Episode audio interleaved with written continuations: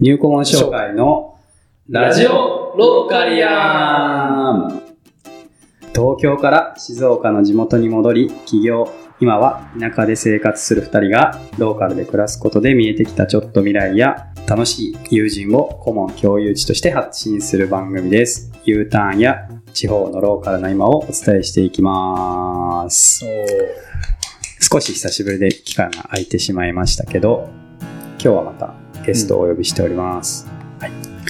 えー NPO 法人クリエイティブサポートレッツの久保田明さんです。よろしくお願いします。はい、よろしくお願いしはい。ます。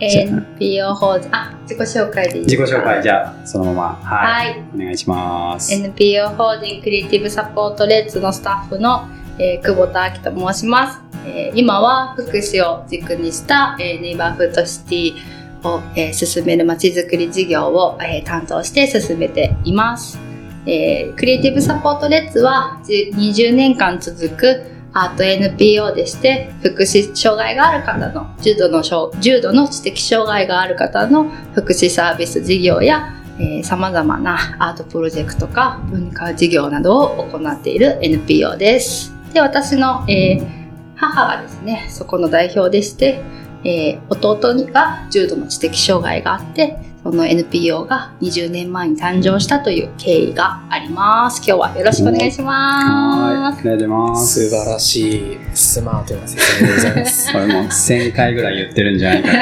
てよどみない 言ってます。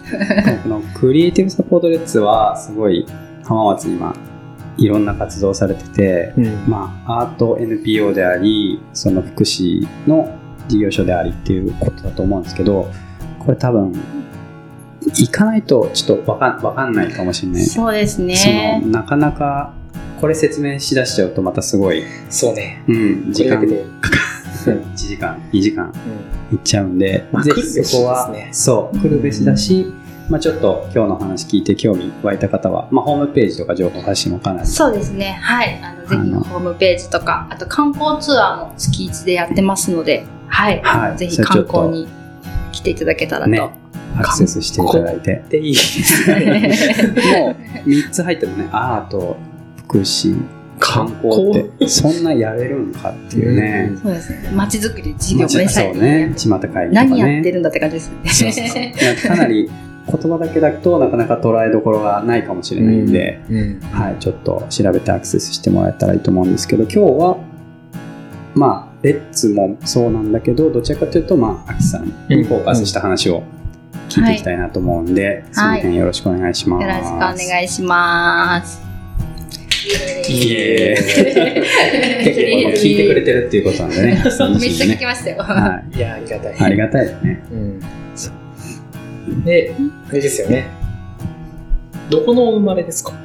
あ、私は、えー静岡市、生まれは静岡市ですね。はい。あの、父と母は静岡の出身の人なので、静岡市の出身の人なので、えー生まれは静岡市で、でももう3歳ぐらいで浜松にみんなで家族全員が引っ越してきて、うんもう気持ち的には浜松生まれ、浜松育ちみたいな。はい、感じです。どんな子供だったかっていうのをね、いつも紐解きながらちょっと聞いていく感じなんで、今回もそんな感じでいいですか？どんなお子さんだったんですか？めっちゃこれめいやいつも聞きながらめっちゃアバウトやなと思いながら聞いてるんですけど めっちゃアバウトですね。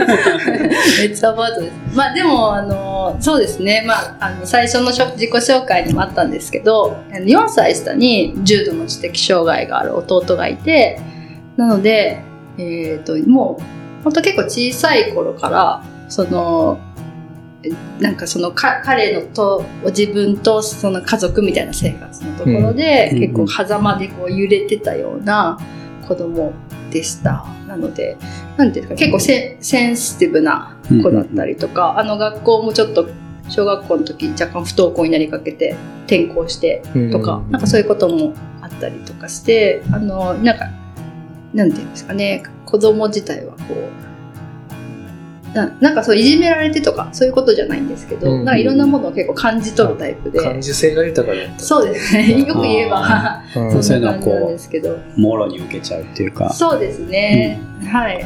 あとなんかまあ弟があの生まれて、えー結構しいろんな知的障害だけではなく後進口外列とかいろんなあのしょ病気を病気じゃない障害を持っていてうんうん。手術であの手術をこうする期間が長かったのでうんあの3 4歳ぐらいから5歳ぐらいまでは結構親戚の家を転々とこああ、家にう預けられるみたいな。いられないからいられない預けてっていう、はいその辺もでも結構なんか影響するよね、小さい時ね。そうなんですよね。うんで母がもうずっと入院してて、はいはいはい。手術のためにずっと弟と入院してて。はい、で父はあのあの和食の料理人だったので、京都に修行に行っててみたいな感じで。あれ族。そう家族みんな。バラバラバラバラみみたいな。るほどな、はい、ね。そういうのもあったりして。なるほどえもう、えっと、その当時は、えっと、あれですか、NPO は？ー列。まだないか。そうですね。20 2000年。に立ち上がったのでね。弟が生まれたのが1996年なので、うん。その4年間ぐらいは手術とかうん。本当に、うん。あのちょっとほうん。んなんかこうかせ母も専業主婦をやりながら、暮らしててであのまあもともと建築系美大出身で建築系だった母が弟が生まれたことを経経緯にこうバリキャリの,、うんあの人だったうん。もうキャリアあステップアップをしていくのを目指してたうん母が、あの弟が生まれたことを契機にそれがもうガラッとか変わって、うんで今みたいななんかこう預けるところとかも当時はなかったので、うんもう家に入るしかない家にみたいな。入るしかないみたいな中であの母がこうアートと出会って障害のある人の表現とかう。っていうんのに出会って、こう最初はこうお母さんたち5人と、うんうんあの 5, 人ぐらいのお母さんたちと一緒にあの共同で立ち上げたそうなん NPO ですか？そうなんです。そうなんです。一人じゃない。一人じゃないです。あその同じような境遇というか、うん障害のある子がそうある宿ってういう。ん。でも本当こうなん家にいると煮詰まっちゃうからお母さんたちも子供も一緒に集える場所に行く一緒みたい煮詰まっちゃう。煮詰まっちゃう。いや、煮詰まる。今、あのこう母の母のメタメタな話してますけど ちょっと自分の話じゃないいやいやいやいや、超超絶あれです。う んうん。うんまあ、煮詰まるよな。そうだよね。そうですねうんえーあでもそういう5人で作った NPO で今そのそうですね5人の方たちっていうか残りの4人の方たちも一緒にやってるんですか？いやあそうですね。なんかちょっと今語弊がありましたね。最初はそのお母さんたちとの共同団体みたいな感じで、うん。NPO でもなかった、あ、任意団体みたいな形ってことか、そうですね、はいはいはいはい。で、えっと2004年に NPO 化するんですけど、うんうんあのでもだんだんやっぱりこうアートとしこうしょ表現みたいなところだとこう一般のお母さんたちとかはうんうんうん。やっぱこう、ななどうどうどうだったんですかね？なかなか母の言葉を多分借りて今喋ってるだけなんですけど、まあ、あの折り合いがつかなかったりとか、うんうんうんあと結局みんな自分のあのお兄ちゃんお姉ちゃんとかがいてうん。その子たちの塾の送り迎えとか、うんうんなんかそれでだんだんこうライフスタイルが変わってくるとれてくると、うん。やっぱそういうこうにこう居場所の活動みたいなのからちょっと離れていくなるほど。のがあったみたいですね。でその4年間を経てじゃあ今度はもう久保さんでうん。NPO として、そうですね、みどりさん、あの母がみどりさんって言うんですけど、はい。はいもうみどりさんが NPO を貸しなるて、ほどね。もうがっつりこう、今度はうんアートと表現と障害のある方と、みたいな感じで、こう、方針を振って、うん助成金取ってうんうんうん。活動していくみたいな。うーん変わっていった。それの始まった2004年で、アキさんは何歳ぐらい？私はですね、小2、小2。小2、3? いや、そううですね、多分2004年で、まあ小学校だったんですね。ん。で、その活動に、まあ、呼ばれたっていうよりも、まあ、単純に楽しいし、土日行くところもないし、まあ、友達とかとの遊びとか、ポートボールとかいろいろやってたんですけど、ポートボール。ちょっと地元浜松しかわかんないかもしれないですけど、バス ゴールがそう、ゴールが人。はい懐かしい。懐かしい。ポートボールとかやってたんですけど、そういうのの狭間に、その活動は遊びに行ってて、うんでもう本当もう当時はなんか障害のある方とかってあんま思わず、まあ、と普通に一緒の友,、うんうん友達みたいな感じでみんなで絵描いたりとか音楽のセッションしたりとか、うんうんっていうのにもうちっちゃい頃から一緒にやってましたね。うんなるほど。で、どんどんどんどん大きくなっていって、多感な時期に突入していくわけそうですよなんですよね。ね。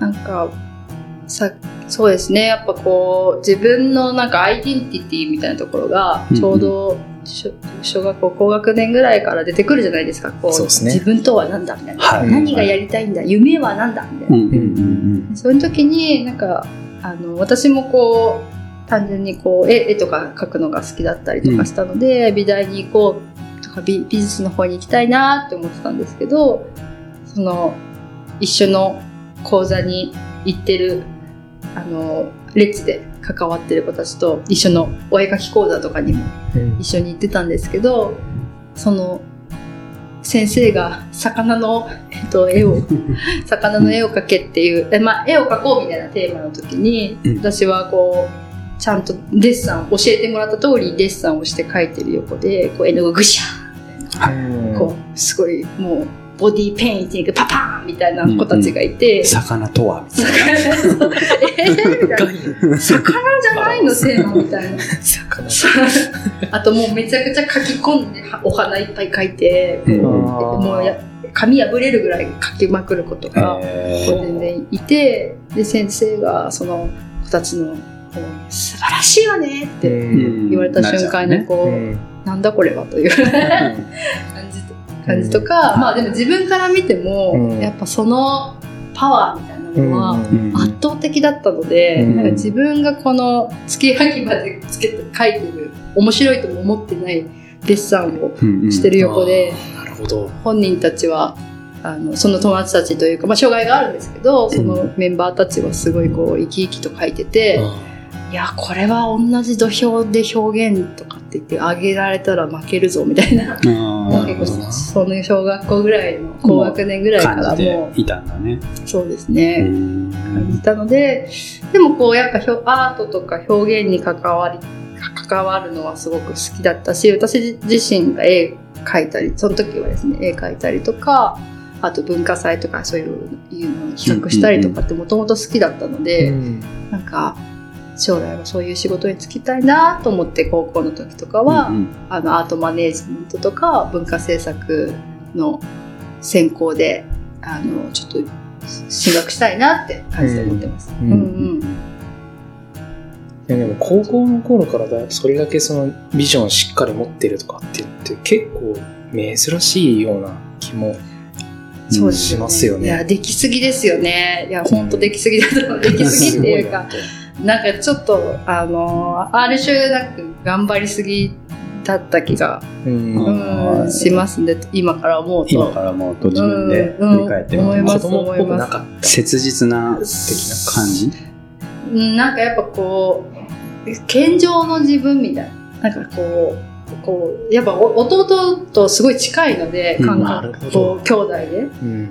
弟が障害があって、私は普通って言われてて、うん。じゃあ普通の自分になんかできることみたいなのを、うん。やっぱ考えざるを得ないみたいな。うんかそそういうとこがね、ちょっと真面目でしたね。うん。で、周りにも結構やっぱ大人が多かったので、アーティストさんとかもよくいっぱいいて、なんかいろんな価値観に触れてたんなで、そういう意味ではなんかちょっとひねた子供だったかもしれません。まあでもなんかひねた。なんかこう、ね。うん。まあでもその普通って言われることのなんかその苦しさというか、なんか苛立ちみたいなものってそうかもしれな。んかあるかもしれないですよね。うん。しかもそれが自分が興味あるアートの領域でうん全くこう追いつけない才能みたいなのがうん。うん。見せつけられちゃうわけだよね。そうですね。うん。土俵土俵がそもそも違うっていう感じなんですかね、そんなことないですよね。あ、でも難、しいよな。やっぱなんかこう誰に評価されるわけでもなく、うんうんうん。本当にこう自分のルーティン的に、うん。その書かざるを得ない衝動みたいなのがこうあるわけですよね。もう飯食べたいとかそう同じ。と同じってことですよね、でやっぱそれを真横で見ると、特にその今だったらその大人になった今だったら違う風に見えたのかもしれないんですけどやっぱ子供の時はこの衝動が私にあるだろうなって。なるほどね。そう頭がぐるぐる考えててもね。そっか、飯食べたいっていう、そうなんかもう本当に飢えてる時の衝動みたいなものが、なんかある種その、絵を描くとかっていうふうな行為として現出てくる、ね。れると、それは確かにすげえパワうんーですよね。そうですね。もうそれに全勢力かけれないもんね、なかなかね。ない。頭で。なんかやっぱ、フィルター一枚通しちゃうっていうか。そうね。うんうん。そうなんですよね。うんすごいな。なるほど。そうですね。あと関わっている、その NPO 時代に関わってくださってたアーティストさんたちもすごい面白い方が多かったので、うんうん音楽家の方だったりとか、うんあの音楽家も本当なんかこうフリーなフリーのあの本当になんかこうコンセプチュアルアートのあのなんていうんですかねこうピアノを急に燃やしちゃうとかあそういうことがあったりピアノを急に燃やしちゃう。いや音楽家みたいな。で結構自分のこう学校で教えられている教育とうんうん。なんかこうレレッツで見るものが全然違うから周りのいろんな人にこれは何これは何みたいななんか。それが面白い。聞く。みたいな境境遇としてはすごい特殊。特殊かもしれない。だよねなんかそのアーティストとかそのいろんな活動とか表現とかを、まあ、高校まで勉強してじゃあ大学行きましたそれで触れて、うんうんそこからある程度の価値観がなんか出揃ったところから勉強してあこういうのもあるんだなとか、うんああいうのもあるんだなってまあまあ普通だとするとそれがまだ固まりきってない時に家帰ればドーンってなっててそうなんでですよ。学校行けば勉強しなさいってなっててでまたレッツ行くとまたドーンってなってるわけでしょそうなんです。すげえ。すごいよね。国際色ですそんな感じだよねあでも本当そんな感じがですね。なんか。そうよね。だからその中でアイデンティティってなんだろうみたいなのを考えざるを得なかったっていうのがあるよってことそう。ですね。そうですねう。ん。それめちゃくちゃハードだな。ね毎日結構大変や疲れそうな。っていうか、その自分のアイデンティティを形成するっていう時に、そこまでなんかその両極、なんかね。極端に毎日揺さぶられるっていうか。揺さぶられるっていうのは、すごいせい、なんだろう。うん。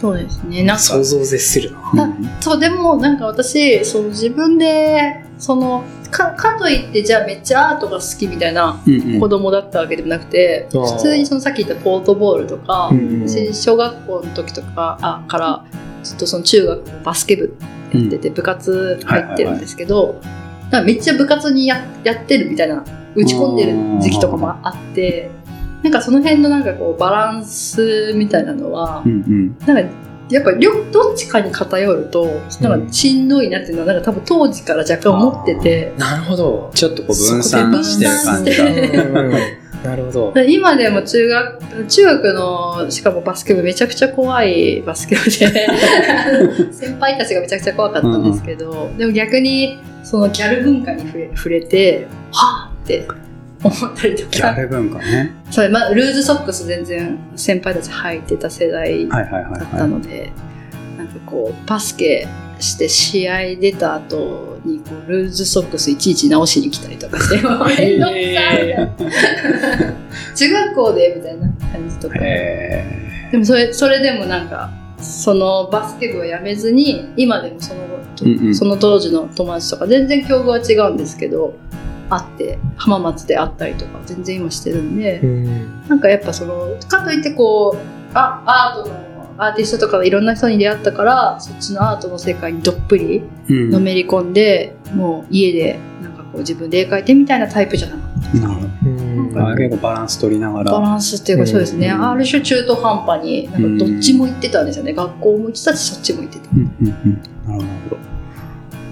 でまあアアートは好きだからアーティストではないけどそのアートマネジメントとかそういうことを勉強しようと思ってそうですね。大学に進んだっていう感じ。そうですね。ちょうど2008年ぐらいの時にあのそのレレッツうちの NPO がたけし文化センターっていうあの実験授業をやってそれがあのオルタナティブな場を作るっていう、うん。あのプロジェクトだったんですけどそそのまああの今弟の名前がたけしっていうんですけどもうそのたけしさんがいろんな問題行動をするんですね。こうなんですかねこう音タッパーにいつも石を鳴らしてガシャガシャ鳴らしたりとか、うんうんうんこう机のものは全部こうななぎ倒すとか、うんうんうんあの紙は絶対破るとか、絶対破る。はい。うちの子供ですね。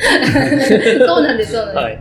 でも本当にそれがこう学校とかだと問題行動って言われてあるんですけど、うんなんかそのそうだよな。問題、誰、誰がその問題って定義するんだっていう話そうになんりなですますよね。よね。うん。で、それが、あの、当時のアーティストさんたちが、うんいや逆にその、たけしさんを全肯定するうん場所っていうのがオルオルタナティブな場所になるんじゃないかっていうので、なるほどな。なんかもうたけしが破っていい紙量産したり、うん。あの審判台の椅子うんのカフェ作ってたけしさんはなぎ倒せないっていうか届かないんだけどこうすごい上にカフェがあるとか。それ見てみたかった。ね。そうなんです。それはちょっと今の百合の通りの通りの文泉堂っていう本屋さんの跡地でを借りてやってたんですけど、はいはいで結構半年ぐらいまあ賞味1年ぐらいやったんですけどすごい本当5000人近くの人が来場してて、今でもつながってる方が多くてで結構子供から大人までいろんな人が来てでそこからやりたいことうんあのあの立ち上げる企画が生まれたりとかいろんなことが起こってでそれにちょうど私高1ぐらいだったのであの部活の剣道部だったんですけど剣道部の帰りに先輩とか連れてうんうん。ちょっと寄ってきましょうよって言ってこう寄ってくでお茶一緒に飲んで先輩とプリクラ交換して帰るみたいな。もうもう、ハイブリッドな感じ。すごい。だけどなんか、なんかやっぱでも自分的にはそれの何がアートなのかがわからなくて、うんうんうん、当時。そうなんですで絵描くとかやっぱ音楽のワークショップするとかはうんまだアートだって言われて、はいはいはこう理解ができる本そうい。そうね。美術の書いてあうるみたいな。範疇に入ってるよねっていうね。入ってるよね、うん。うん美術館とかはいはいはい。でもあるよ飾ねみたいな。かしくないよねってそいううね。そうなんでもやっぱその当時のその2000年代後半のいろいろアートプロジェクトが出てきた。うん。その場所うん。を結構ニッチなアートなんですけどそれもなんかそのオルタナティブな場所がアートだみたいなことを言うのってすごいこうある種のあの特殊なうんうん。例だったので全然わかんなくて。でしかもたけし文化センターという名前がすごいやっぱムカついてなんで秋文化センターはないみたいな。怒りが。怒りが。もう怒だか。本当にその時来てるアーティストさん。に「いやなんで秋文化センターないんですか?」ってずずっと言いまくって。で面白がられて、うん。ニヤニヤこうはいはい。もう突っかかってきたぞっかかってきたぞって言われてこう話してで結局もうこんなのあアートじゃない。と私はもっと東京に行ってちゃんとしたアートを見てちゃんとした、なんかキュレーターかディレクターやって箱とか電通堂とか行ってるんだみたいな。気分になって、あの、なんか言ってた恥ずかしいですけど、東京に進学、ど。はいはいはい。あの、しようと思って、東京に。その辺がもう原動力だったはい。ってことね、うんその当時のね行。きました。浪人しましたね、それで。はい。次回へ続く